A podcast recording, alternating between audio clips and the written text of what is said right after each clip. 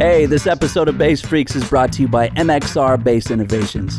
MXR has been a leader in guitar effects for over 45 years. MXR Bass Innovations creates bass effects pedals from the ground up, each one specifically designed for bass players by bass players. Not repurposed guitar pedals, but their overdrive, fuzz, EQ, preamp DI, octave, distortion, compressor, or chorus, these tried and true stomp boxes are designed by Dunlop's award winning team of bassists and engineers.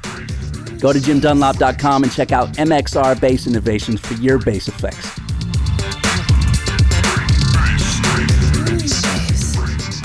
Hello, my friends, and welcome to Bass Freaks, presented by Dunlop.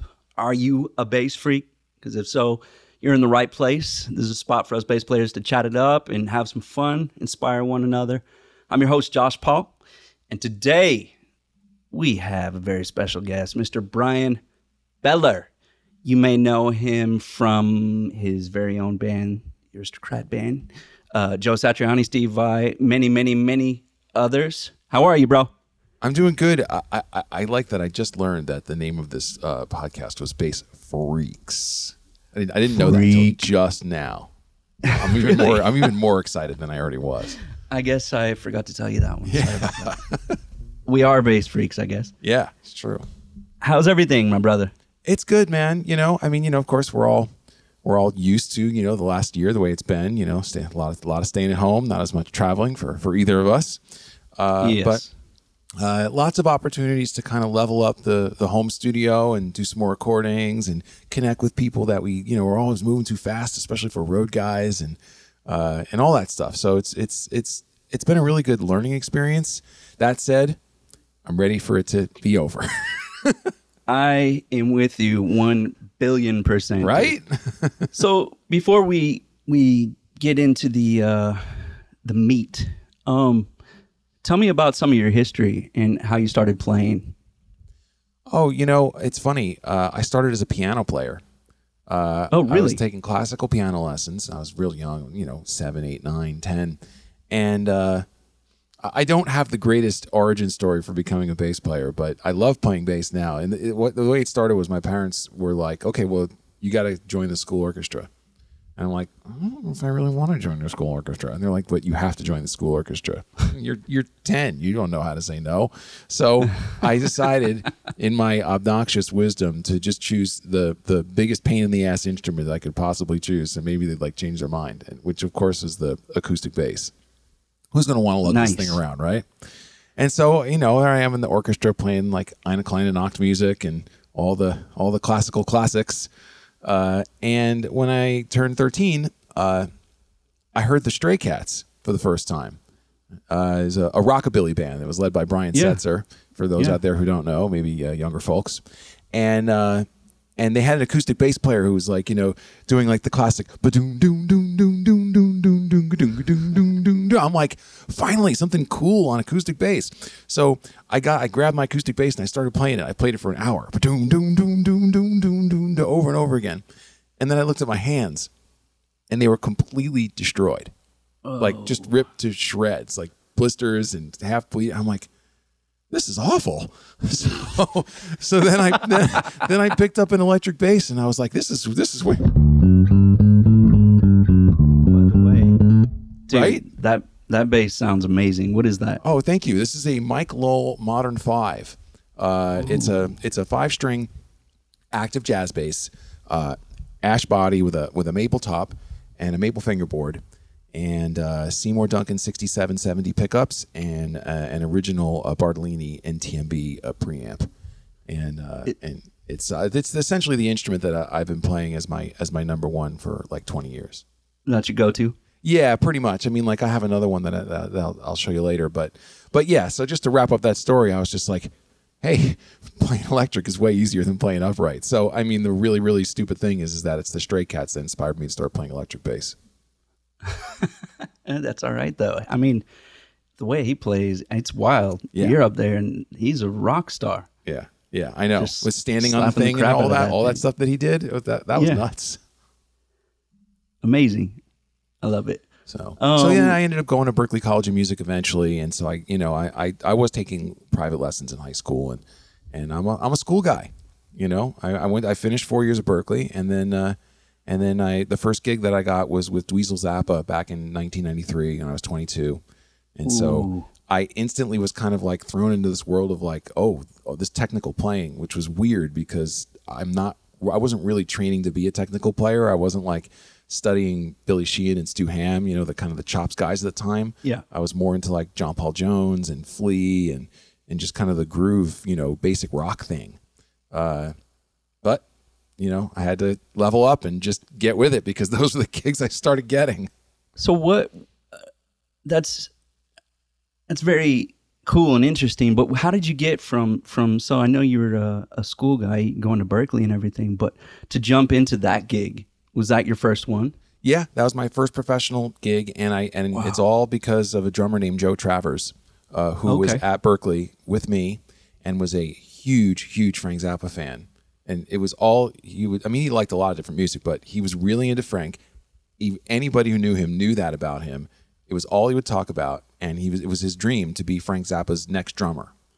Uh, and this was 1989, 90 and he had just Frank had just finished touring with the 88 band and then uh, you know Joe gets done with Berklee at 91 and Frank is sick already he's got cancer and he's probably not going to be touring anymore so Joe is, I remember this he, he told everybody including me he said I'm going to go to Los Angeles and I'm going to I'm going to get the Dweezil Zappa gig you know Dweezil Zappa had a drummer at the time it was Josh Freese it was Oh, 18 Josh was- year old Josh Oh, wow. Freese that was his first gig I think I'm pretty sure I didn't And, know he uh, played with Dweezil. Okay. yeah, way, way back, uh, you know, in like 88, 89, and 90. And uh, and so uh, Joe tried to convince me to come to LA with him, and I hadn't even finished school yet. And I was like, I, ca- I, I can't go. I, I don't have, I haven't finished school. He's like, you idiot, that doesn't matter. Just leave. and I'm like, I can't do that. My parents will kill me. and so he went to Berklee. I mean, he went to Los Angeles. And then six months later, he called me and he was just like, I have an audition with Dweezil. And then uh, a couple days later, he's like, I got the gig. And I'm like, What? You're a god. How'd you do that? Everybody back in Boston, Berklee was like, Did he really just do that? Like call a shot and then just do it? And it turned out that six months later, the bass slot, you know, became available, and uh, and I, I got an audition. He got me an audition, and I passed it, and then I moved to LA immediately, and that's how it started. That's so you know relationships, man. It's Yeah. that's such a huge part of what we do in maintaining relationships, and um, I mean, you know, in life itself, but especially in our business. Well, the, um, probably not knowing him, you you would have never played with him and opened up all these other doors. Yeah, well, we played together at Berklee. We were having a great time as a rhythm section at Berklee, and we were we were you know, it's fun. It's like the world's greatest cover band machine because everybody wants to play. No one wants needs to get paid because everybody's just wants to get out there. And so, if you were willing to lead a show, you could play anything you want. We would do these shows where you know there'd be a bunch of Chili Peppers tunes and Fishbone tunes and Living Color. And I was like, I was really into that whole scene at that time. You know, like Yeah, Fishbone's. Reality of My Surroundings album and Living yeah. Colors Times Up and and uh, Chili Peppers Mother's Milk and Blood Sugar Sex Magik. I mean, like the really the great shit of that era. Uh, We are as well the as same some- things, man. yeah, yeah, right. so, uh, so it was really, really fun to just be able to get up there and rock out and, and play that stuff. And and I loved playing with Joe. And and yeah, you know how that is when you meet a couple of people, you you end up keeping in touch. And it's essentially our music. I mean, our our business is kind of the music business. It's like a social thing. How's Yeah, anybody sure. even gonna? How are you gonna get called if you don't have people to call you? How are you going to get called if you don't have friends or people that you hang with or associates? There's a there's a social element to it, which is not easy. I think for a lot of people who are musicians, there's a lot of introverts out there and people who might be socially awkward. You know, just going to a gig just to make the hang, you know, and and Yeah. see some people and let them know that you're around and that whole thing. That's not easy for everybody. That's not easy for me. Uh, but it's part of it. Yeah, it definitely is. But I think it is easier now with social media Yeah. and so many different platforms to get your talent out and music. And so I think that's uh, one of the pros of, of all of that stuff. No, Um, I agree. I mean, like for example, like just me talking to you, like I, I'd seen you all over social media. You know, I think mostly because of our link through Gallien Krueger.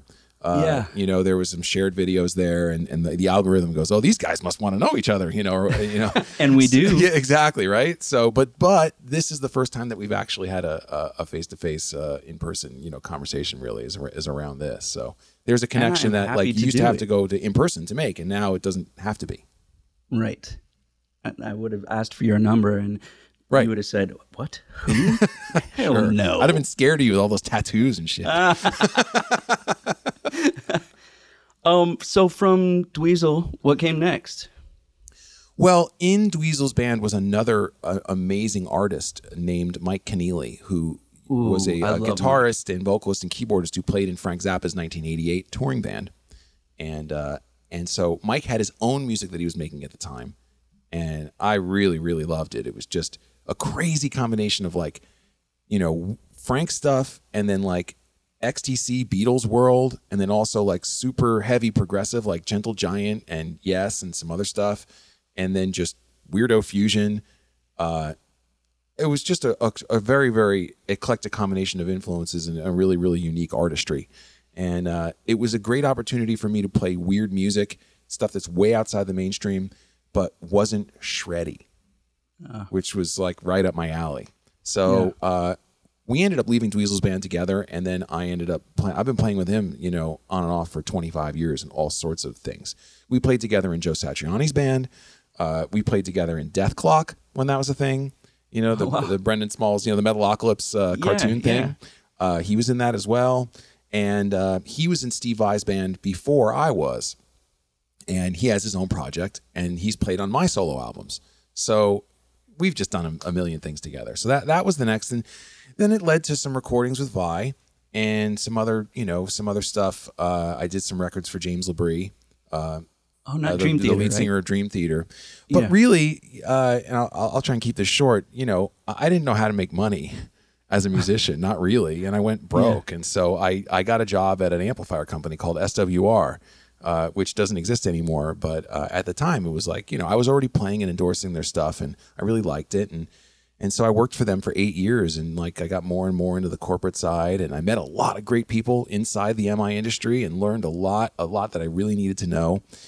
But then you know by 2005 i was 34 and, and i realized i was like getting really kind of far away from playing. And i just i just turned the apple cart over and was like nah that's it. I'm going back to playing and so uh, and it's a good thing you did. yeah i started over at, at 34 and then eventually after that was the Vai touring and then the aristocrats with guthrie govan and marco minnemann uh, our trio that started in 2011 uh, the Dethklok stuff was mostly 2009, 10, and 11, and then uh, I joined Joe, Joe Satriani's band in his live band in 2013. Okay. And that's currently or whenever That's- touring uh, begins again? When touring resumes, Joe Satriani's right on deck because we finished a touring cycle with the Aristocrats. We got really lucky. We did North America summer 2019, and then we did Europe fall and winter 2020, and our and our European tour finished on March 6, 2020. wow. You know, we know these dates now. We all know these dates, you know, and Yeah. everything. It's weird. Uh, and Joe Satriani's hundred city world tour was supposed to start in April of 2020, and of course, the whole thing was completely wiped off the map. So you know, when touring resumes, that's that's where we're going to pick up. Okay. Well, you got that to look forward to, and and so do all of the people going to those shows. I would love to see it myself. Um, what kind of gear are you using? What's your? We talked a little bit about your bass. Yeah. Uh, well, you know, it's this this instrument, this uh, this Mike Lull Modern Five. Uh, this has been my go-to for a while, just for this. You know, it's really bright and it can be clean and sweet.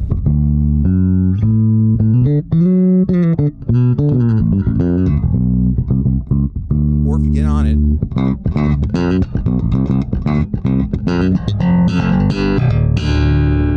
you know, you can you can really make it uh, uh, bark and spank and stuff. And then I also because it's got that maple fingerboard and the and the and the maple top and the ash body. I mean, it's just a brightness machine. If you kick on overdrive,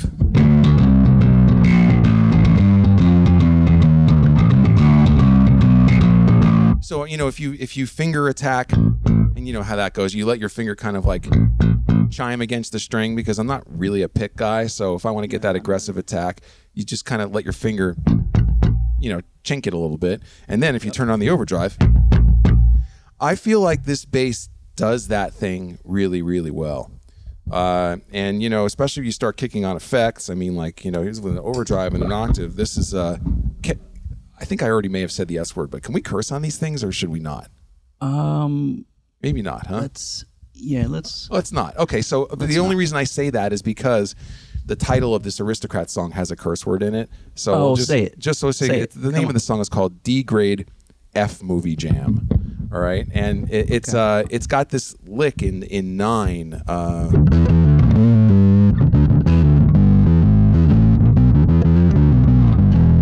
it's like one, two, three, four, one, two, three, four.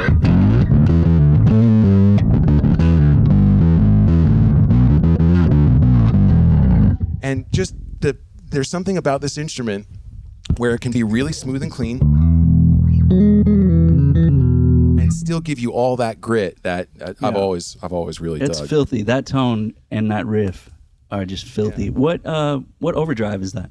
this is an Xotic effects bass BB preamp. And uh, I've I've used it. I've had this same one. It's and to be really specific, it's the older PCB, which they only made for the first couple years before they changed it. And so I've, I've got a couple of old ones, and I find it reacts really really well and organically to finger attack. It also does this thing great. Like uh, it just reacts with the uh, Dunlop bass wah really well. So like there's this other song on my solo album, Scenes from the Flood, called Everything and Nothing, where this is the main melody.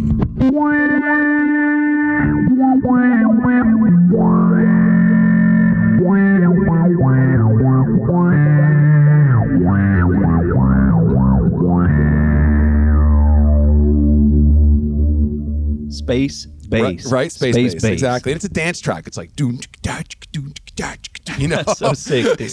I love it. I love it's it. really silly when you think about it, but I mean, you know, you got to have fun with this stuff.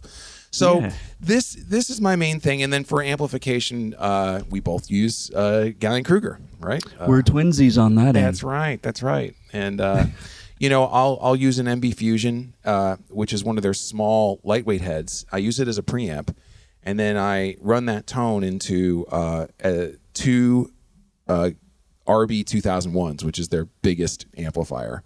And then each one of those 2001s, ideally, will go into two uh, uh, 410s, the RBH 410s or the CX 410s. And so, uh, yeah, my my perfect rig on stage is four 410s, two of those big power amps, and then the preamp that drives everything, and, and So bass and big. a bunch of pedal. Yeah, I mean, you know how it Yeah. goes. There's You got to feel it. Right. Yeah, exactly. And and it's not so that you could destroy the stage with low end. It's so that you have headroom, you know, so that you can really feel the dynamics of your finger touch on the string, regardless of the fact that it's, you know, 110 dB of of ambient noise flying around the venue. You know, you still need to be able to deliver consistent attack and tone and not get into that thing where you're playing too hard just to be heard. 'Cause Yeah. When you do that, then you've really lost the plot. It's so it's somewhat difficult as well using in ears because um, I was never a fan of in ears, and as bass players, you know, it's a little bit difficult to get used to them. But being able to um, judge the feel in your touch through the in ears is it's a fine line I've I've found. Right. I mean, so you know, there's a thing where let me know if you've experienced this. You've got the in ears right, and you have some rig on stage with you, right? Yeah. So if you're near the rig, then you're getting the boom and you're getting the feeling, and then you've got that definition in your in ears, and that can be really cool. Like, Yeah. that can be great. But of course, you know, you're not going to stand in front of your rig unless it's like unless there's a big production in front of you and there's dancers and everything and the bass player just stands in their space and those those gigs are out there but Yep. if you're moving around then you're moving away from the rig and suddenly you've got just the in-ears right and not nearly as much low end punch and your fingers don't quite feel the same when you're hitting the strings and you know the only way to get around that is like to place a sub maybe you know uh, closer to the front of the stage so if you got to go up stage you could feel it up there uh, Yeah, and then the singers complain. yep see the, tr- the trick is to be in a band that doesn't have a singer Damn singers. um, how about how about drums? I used to be a drummer. I was a drummer first. oh cool and uh, I, I definitely feel that it has helped me as a bass player. Um, the relationship obviously is is very close. Do you have any favorite drummers? Well, yeah. I mean, uh, I, I mean, the drummers that I grew up listening, I learned how to groove and how to play basically by playing along with Led Zeppelin records. so it was just all That John section. Bonham for me. Yeah. Yeah. I mean, just uh, it, it, it just gets deeper and deeper every year you're alive and you go back to those recordings. And especially with some of the live stuff that comes out, you just hear how insanely good he was. Yeah. I mean, just everything we know about modern rock from a rhythm section standpoint really starts with him. Imagine just having that kind of impact on music. It's just crazy. Well, and I I don't know, but I'm guessing that he didn't even think about that. Uh, right? Oh, playing. sure. Yeah. The, Yeah. The, the real geniuses, it never occurs to them that they're doing something groundbreaking, right? Right. They're just like, Yeah. oh, yeah, well, I, I just do this. So, you know, You know, I, I uh, admire that you are an educator. You're a teacher. I can tell, even just having short conversations with you, that you do a lot of teaching. Um, for me, you know, I sometimes feel like, oh, well, I just, I just play, man. I just do this, and then I forget. No, dude, you got to show me exactly what you're doing. Mm-hmm. You know, take a few steps back. So, how do you, when you're teaching, how do you approach that, or do you ever even encounter that? Uh, you know, I do, and it's been interesting. I actually prefer groups, small groups, to one-on-ones. You know, uh, one-on-ones can be rewarding, uh, but you know, I've been doing a lot of the one-on-ones kind of like on video, and there, there is a limit to how good that can get, unless Yeah. you're in the same room as the person and you you actually can touch their hands and because I'm, I, you know, I wouldn't think that anybody would I don't mean to be like uh, you know, overly humble or anything, but like like I said, I'm not a technique driven player, so I wouldn't expect somebody coming to me to be like, "Teach me how to play fast," you know, because that's not my thing.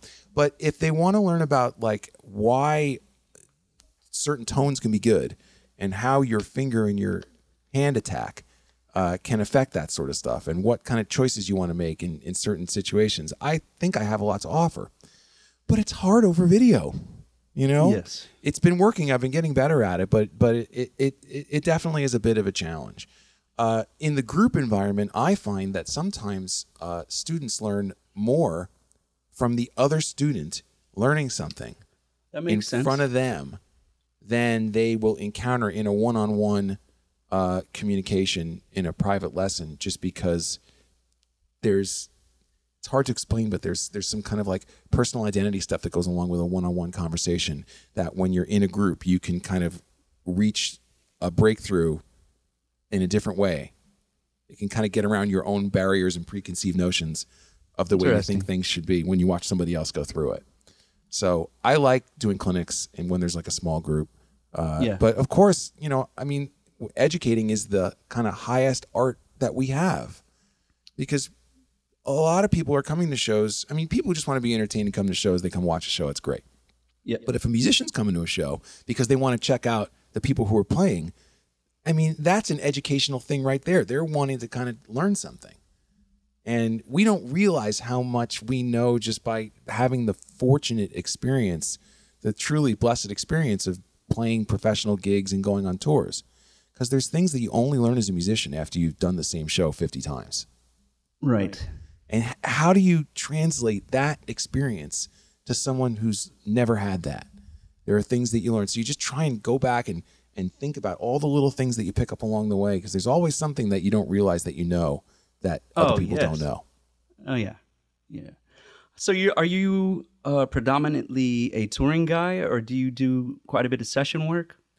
Mostly touring. I mean, uh, certainly ever since 2013, uh, with uh, Joe Satriani, obviously was already a world touring act when I joined that band, but the Aristocrats only started in 2011, and I, of course, we all had, you know, wanted it to succeed, but I don't think we ever really imagined that we would be doing 120 shows around the world every single time we Doesn't put out a feel good? record. That's You- your own thing. It's it's right, and it's our own band, Yes. right? So between those two acts, trying to put those two touring cycles, and then of course the in between touring, making the record to support the tour or the tour to support the record, depending on how you look at it these days. Uh, you know, that's that was enough. There I would do some sessions for people when I was back home off of tours, but like it I, I remember I would feel pretty exhausted after a cycle was over and I definitely needed some time to recover. So I wasn't out there kind of chasing or, or working it for session gigs. And then of course, as you know, that's self reinforcing. People start to know you as a touring guy as opposed Yes. to a Yeah. session guy. And Yeah. then that happens. And you know, as long as as long as you're touring all the time and and it works out financially for your lifestyle, then great. Uh, then COVID happened, and and suddenly the touring guys are looking at the session guys like, oh right, right. yeah. Oh, dude, I but you know, I, that. Feel had the that. opportunity to do more sessions, certainly a lot more uh, than uh, I would have if I was on a regular touring cycle, and it's been great. There's been a lot of cool artists that I've gotten to know uh, over the past year. Well, that's one of the uh, pros, I guess you can say, Yeah. of all of this. Yeah. Um, there have been a few. I've been creating a ton. Have you been writing any music or? You know, no. Uh, Okay. I mean, you know, I know that for this time period, this is a great opportunity for a lot of people to kind of write that record. They make the demos and actually spend the time writing, going through the process that they always wanted to make, but life was just going too fast. And Yeah. I applaud every single person who's going through that process right now because I know a lot of people are. Uh, I kind of went through it myself in 2017 when I uh, had been on the road for almost five years straight, and I just I knew I had this double concept, uh, this this double album, this uh, solo album. It was kind of a progressive concept album. I had 18 songs in my head, and they're just floating around up there, and I was dying to get them out of my head. Like they were almost fully formed. It was really weird. And so I just took a year off, 2017, and did nothing but demo them. And then in Oh, wow. 2018, I, I did some touring and tracked them. And then in 2019, I released that double album, and it was called Scenes from the Flood. And uh, I'm really, Can, really is that out? Can people get that? yeah, yeah, yeah. People can check that out. You know, if you go to my website bryanbeller.com, there's a there's a shop link, and it'll it'll show you where you can get it from my own web stores or Bandcamp or you know iTunes, and it's streaming to You know, it's it's everywhere. Very cool. And uh, so yeah, so I kind of did it, and then now suddenly there's this big open time where you know we're not, and I just found instead of going back and and writing again, I just I've been going slower.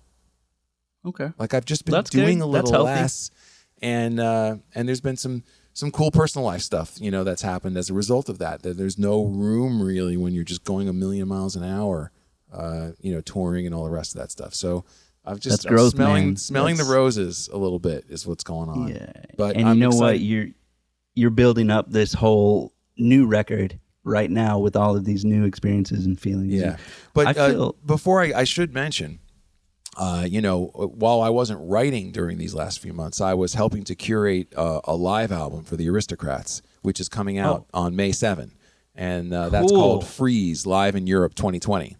And uh, that basically it's it's a couple of the shows that happened right before lockdown, like a couple Oh, weeks can't wait to before hear that, lockdown. and so, you know that if you want to check that out, there's our Aristocrats social media is uh, on Twitter we're Acrats Band, and on Facebook we're Aristocrats Band, and on on on Instagram we're the Aristocrats Band. I can't remember all; they're all different because there's a lot of aristocrats out there, for better or worse. But but yeah, that's that, and and I'm really proud of that. I know uh, you know Marco and Guthrie and I worked hard on finding kind of the the cool stuff because we recorded every show and uh, it's 60 minutes and uh, it's a really good example of kind of what we were doing on stage every night right before lockdown happened so that's called freeze live in europe 2020 with the aristocrats Everybody, make sure you get that. Um, I'm. I can't wait for it. Actually, I want to hear it. When is it coming? that's uh, may 7 May it's 7th. uh, it's up for pre-order now and if you pre-order you get a, a, an instant gratification track called spanish What? eddie You got all the bases covered. No pun trying, intended trying. there. Dude, so um there are a lot of different types of people in this world. Um and this goes not only with with you know being a musician and different work, but how do you navigate situations when dealing with maybe difficult people in certain situations while on the road? uh, it's never easy, you Yeah. know, because you there's just you know when that does happen, you know, you're traveling together. It's like you know, it's like a instant family in a way. Uh, Twenty four seven. yeah, all the time.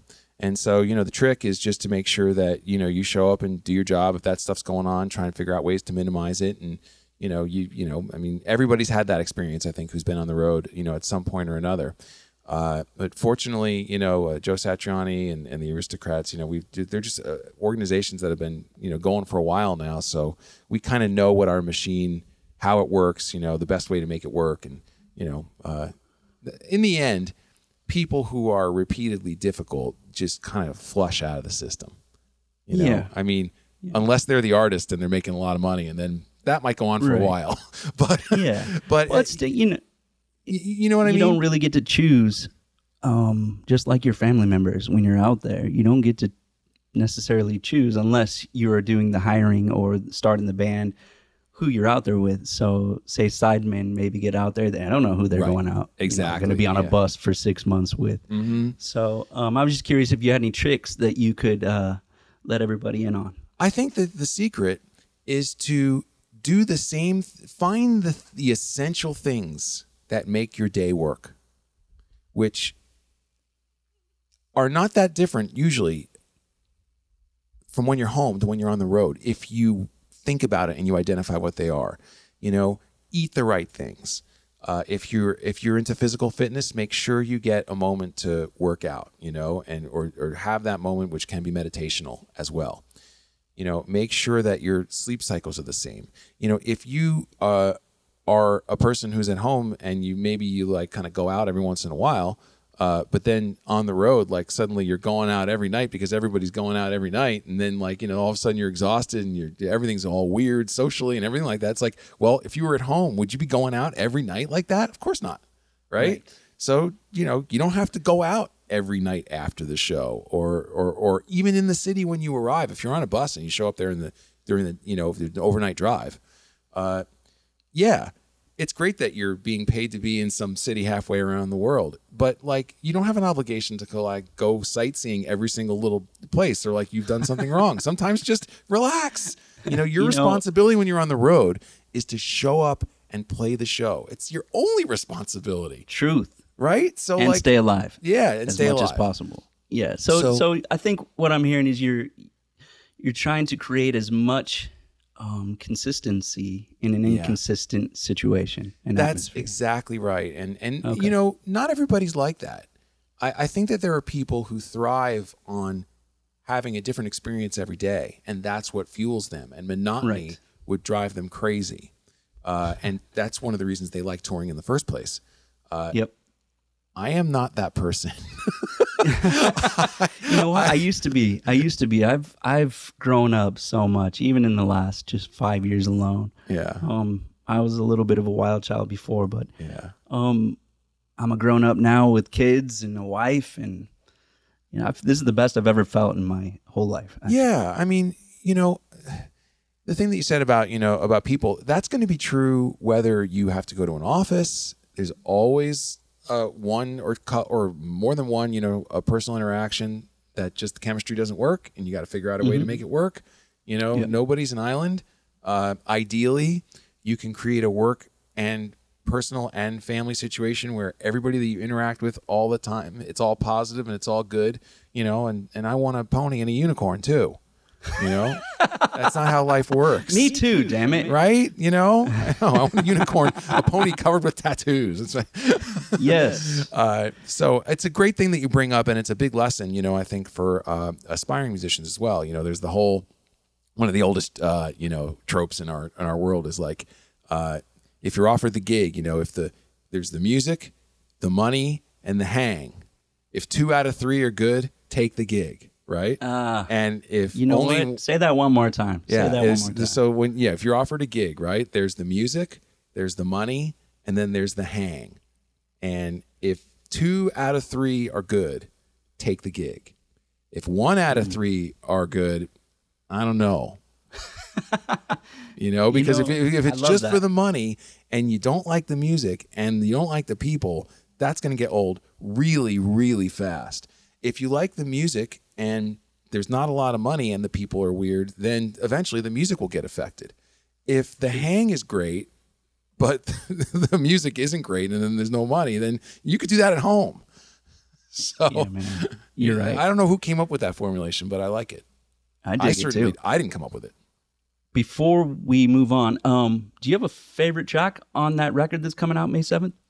Uh oh God, you know, uh they're all my favorites. I know they're all your Yeah, How could babies, you how could you choose, right? Yeah. Uh you know, uh I I I can't choose just one because I'm so close to them. I mean, like there's only 6 tracks on the album anyway because they're long.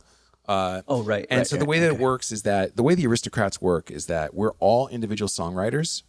And so Okay. we always on, on every studio album, there's always three songs from each of us. And then Oh. uh, on this live album, That's very cool. That's a that's an interesting way to do it.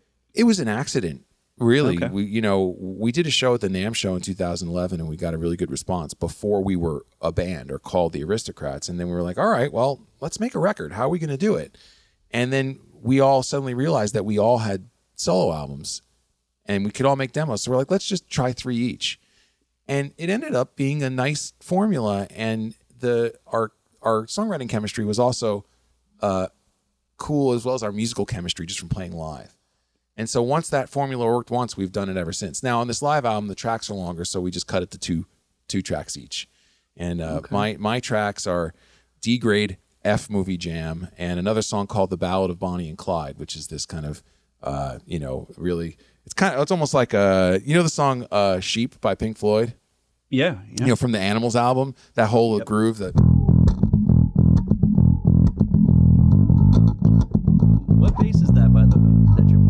you're playing right now? So, So, so all yeah. the listeners can. Th- this is a uh, uh, so this is a uh, a Mike Lull BB MF5, which stands for uh, Bryan Beller as a signature, but MF is Modern Focus. It's interesting because you know oh, I thought that meant something else. Oh, I right. I mean, you know, you know. It, it's of course it means modern focus. uh, Everybody, of course it does. Get your mind out of the gutter. That's right. Uh, but it was interesting. I mean, like when I was playing the other bass, you could hear that basically the that's a souped up jazz bass. That's what it is. it's, a, it's an active okay. jazz bass. That's what the other one is. We all know what active jazz basses do. They have that kind of bite. There's a little bit of a scoop uh, in mid somewhere, and then they've got that boom that goes along with it. Uh, This is totally different, and uh, you know, I got into this instrument because try and do this without losing the microphone timer. Uh, I I was digging the tone that uh, you know the band Between the Buried and Me. No. They're like a prog metal band. Uh, Five guys, really really talented. Uh, and uh, anyway, their From the bass players. States? What's that? From here, from the United States. Yeah, yeah. They're actually uh, uh, one of them's in Nashville at least. They're Nashville. They're from North Carolina. Oh, okay. Yeah. So I noticed that they're based there, and the mixes were like this really thick metal guitars, and there's a lot of activity going on, really busy. And the bass was just like completely cutting like straight through, and it was really clear, even though it wasn't like distorted or anything like that. And the bass player's name was Dan Briggs, and and I, I saw that he, was, that he was using a Spector, and so I wanted to check that out. And so uh, uh, my friends at Spector sent me this Alex Webster uh, signature Spector, which has got like the Alex Webster's the bassist from Cannibal Corpse. And it- so his bass has like blood splattered all over it. You, you, know, you can't see it, but that's what I'm holding right here. and I just found that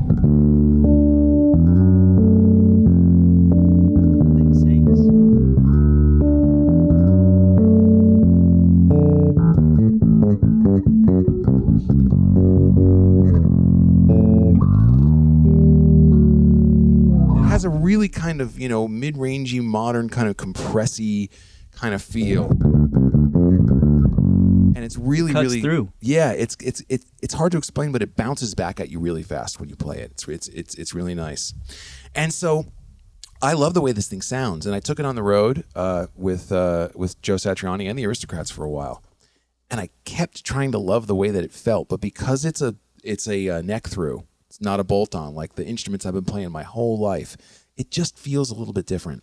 So what I did was, uh, hang on, I I uh, I talked to the guys at Mike Lull, and I said, you know, this is an alder body with a maple top and an ebony fingerboard and EMG 40 DC pickups and an EMG BQC preamp. And can you can you do this in a bolt on?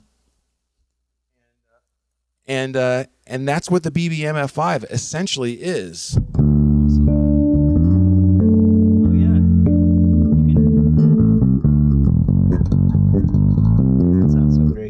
Yeah, and it does sound different than the Spector because a, a neck through can never uh, sound like a bolt on, and a bolt on can never sound like a neck through. There are just physical things about it. But you know, when you've been playing a certain kind of luthier's DNA uh, band, uh, brand and build for 20 years, you know, your your hands get programmed to a certain extent. Uh, Oh, It's not to say you know I couldn't pick up a Fender P and play it, but I really like the way these things feel. So that's what this instrument is the the Mike Lull BB MF5. Sounds great as well, man. I mean, I know a lot of it is in the fingers, but that bass sounds great. Yeah, yeah. I'm, I'm, I, I work much more on tone than I do on technique. It's just Okay. I've always Yeah. been more interested, uh, sometimes to my detriment, in having to pull sh- pull stuff off. But uh, I- you know, that's just where my interest have lied. Yeah, I feel like um, it's it's really a player's sort of choice. Obviously, there are the I, I like to look at them as the recommended instructions for bass playing. Mhm. But uh, if you can make something sound cool and it works for whatever it is you're doing at that moment, just play, man. Right. And So I mean, the sounds of players. I mean, like you know, we we generally know what John Paul Jones sounds like, what Jaco Yes. sounds like, what Yes. Victor sounds like, you know, uh, what Billy Sheehan sounds like. What's you know, I mean, it's the sound Yep. that is the instant identifier for us in terms of who an artist is. I mean, even like you know, like we know what Rage Against the Machine sounds like, right? You know, we Yeah. you just hear it right away. The sound of Zach and the sound of that band, and you know, these sound identifiers to me are much more important and lasting in terms of impact than you know a scale or a chord progression or, or a melody i mean that all that stuff is important Absolutely. but just the combination of four individual sounds forming a band or three sounds and and everybody's individual choice in what sound they make that's the thing that makes your brain go oh i know who that is that's x One hundred percent, one hundred percent. Uh, for maybe some young people or maybe some older people starting a band, what uh, what advice would you give them? Very first piece of advice. I know it's a starting broad a band. You know, it's funny because you know, uh, with the aristocrats, you know, I'd been doing sideman gigs ever since I left Berklee. Like, you know, I hadn't been in a band since high school, like a real band where everybody's like, you know, making decisions together and you all have to vote on things and everything. I mean, like, Mm-hmm. it's uh, the most important thing is. Uh, do you like hanging out with these people and do you have common interests? I think that's before anything, uh, because uh, if if if it's a kind of a weird hang and you're forming a band with that person, that's just not going to work. well, you got to live with them twenty four Yeah. seven at some Yeah. point. and then the next thing is you got to figure out who's doing most of the writing because that ends up being a, a, a very important thing. You know, if your if your writing is balanced, that's actually kind of rare. Usually, a lot of the bands that we know and grew up with, it's actually somebody's singer songwriter project that was named a band. Yeah. and then they all just kind of grew up together and it became a band and it just it just happened i mean usually one person is doing most of the writing uh, Dude, that's so true. yeah Um, so yeah i guess you just kind of have to think about what it is that you're interested in doing and how balanced it's going to be I dig that. All right. We're going to do rapid fire Oh. questions here. okay All right. all right Here we go. Are you ready? yes Get your hand on the buzzer. okay Text or call. Are you there? yes Text or call. text Okay. Me too. Yeah. Active or passive? active Dunlop strings or Dunlop strings? pass All right. we'll go. We'll go. We'll, we'll move on. Uh, fuzz or overdrive? overdrive Okay. Love or money? love Yes. Amen to that. Yeah. Amen to that. although you know Click if or- someone really did think money would they say it Uh, you never know. Maybe. Maybe someone with a broken heart. Yeah, because I, I that's what stopped me for a second. I was just like, love our money. I'm like, who would answer money? I mean, like we all need money, you know, or else they'll just come and take the furniture away. But uh, you know, come on. I hear you, man. Well, Um, let's see. Click or no click? Oh, that depends. the song will always tell you what to do. Yeah. I mean, you know, remote recording, there better be a click. But if you're get, if you're together as a band, this is not uh, rapid fire, but if you're as a, together as a band, then I think that you have a decision to make. You know, play it both ways, Right. And and, and see what's better. I guess yeah, it's all about feel. Yeah. I, agree. I mean, there's a Um, whole other conversation about you know how everything is gridded these days, but you know we don't have time for that. It doesn't have to be. yeah. Oh, going back to the love or money thing. So I guess let's talk about this for a 2nd Mm-hmm. What if you're single? Love or money? I mean, what do you think? Oh, it's same calculation. You know, I mean, like you could let's just say that you're single, and uh, you know you go out and you tour and you're doing all the stuff and everything's great, and you know, but like your personal life is a mess because you never stop moving, and you know it's just it's just a hard to kind of figure out who you even are if you're moving that fast sometimes, and all the money in the world won't fix that. So Yes. that said, right. you know, everybody should have the opportunity, you know, to be single on the road for eight weeks once, At least once. at least once, just so you know what it's like. love is is such a broad emotion Yeah. and an important one at that. So I'm going with love as well. Yeah, good. Um, let's see. Pocket player or pizzazz? Pocket. Yeah. I although I do like a little pizzazz now and then. May, You know, I, you know, I, I think it's time to embrace the healing power of and, right? yes. All right. Social darling or socially distant Dan? Socially distant Dan. Really? You don't seem like that. I know. It's uh you're getting interview Bryan to a, a certain extent. uh it- because uh I, I understand that I understand that this is a thing that you you know uh, unless you're like the world's most unbelievably, you know, naturally talented person that, you know, every single thing that you do is so blinding genius that people are going to come running after you to hear what you do no matter what you do. I'm not that person. You have to get out there and talk about yourself and do interviews and make a public presentation. I mean, I'm not like, you know, a complete Jekyll and Hyde. As soon as we turn this off, I just, you know, go hide in a cave for six months. But I live in the middle of nowhere and I don't really go out that much. And I spend a lot of time in nature and hiking and doing things by myself. I need a lot more alone time, I've noticed, than most people. That's healthy. It's cool. At That's- least you that's know one way to look at recognize it. yeah, I mean, you recognize it. What about you? you know i am i'm a little bit of both man Yeah. um you know i have four boys and my wife so i'm um That's um it's kind of hard to be like yeah a, a I- loner I in the middle of a scene like that. yeah i enjoy being around people um you know it's probably it may seem weird but the moments that i i like to be by myself are mostly on tour you know uh, oh, I totally get that. rare moments where you can get away by yourself and just kind of regroup those are kind of my moments but otherwise man i, I enjoy people Yeah. So, well, dude, what? uh Give me some of your social media stuff to to Sure. give everybody. Uh, it's it's it's pretty easy. Uh, on uh, on Facebook, it's Bryan Beller Bass. On Instagram, it's Bryan Beller Bass.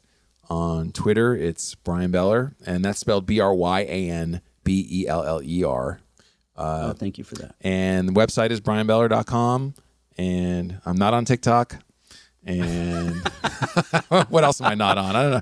I don't know. I think w- I'm at least too old for TikTok. I- I'm I'm already yelling at clouds about this stuff. I, I can see. Uh, and uh, yeah, that's it. You know, I mean, I have a yeah, YouTube is is is Bryan Beller based. I think. Anyway, I'm you know you got it all. I'm, I was an early adopter of, of social media, and uh, Okay, cool. I remember the the glory days before things before everybody realized that it was actually all super weird, and Right. uh, and uh, yeah, because part of being in this business, and I know I kind of said this before, but I'll say it in a different way. Part of being in this business is you do have to tell people what you're up to. You just Truth. It's just part of the deal. You know, And- there's a lot of jobs out you there where where people it doesn't matter whether people know what you're doing, but this isn't one of them. Yeah. And I always feel uh, a little awkward with it. I'm sure everybody else does too, because it kind of feels like you're bragging a bit. But how else are they going to know? That yeah, I mean, it's, we used to we used to remember hanging uh, concert flyers Yeah. on telephone did that. poles. Yep. I used to do that. You know, we all had ways of trying to or handing out flyers in school. We all did that, right? Because you got to tell people about what you're doing in order to get them in the show. If they like what they see, then maybe they'll come back and you won't have to try as hard the next time. But you got to start somewhere. Yes, sir. Yes, sir. Dude, thank you so much for coming on here. Thank you. This What a what very a cool. honor it is to meet you. I mean, you're you're a Oh, dude. ridiculous player. How come Oh, you didn't pick up you so you, you didn't pick up an instrument once? This isn't fair. Because I want to hear you play, man. Oh, come on. Um, I really appreciate you coming on here, and I would love to do it again. Um, everybody, please make sure you check out Bryan and his music. And when he's out there on the road, go check him out. And dude, much love to you, man. Thank you. Thank you very much. Thank you, Dunlop. Thank you to everybody who's listening. And uh, yeah, be safe out there. We'll see you soon on a loud stage, hopefully, sometime soon. Yes, sir. Thank you, Right Face on. Freaks, for listening in. Please stay healthy. Spread kindness, love, good vibes, inspiration. And remember, you got this. Follow your path and just play. Until next time, cheers.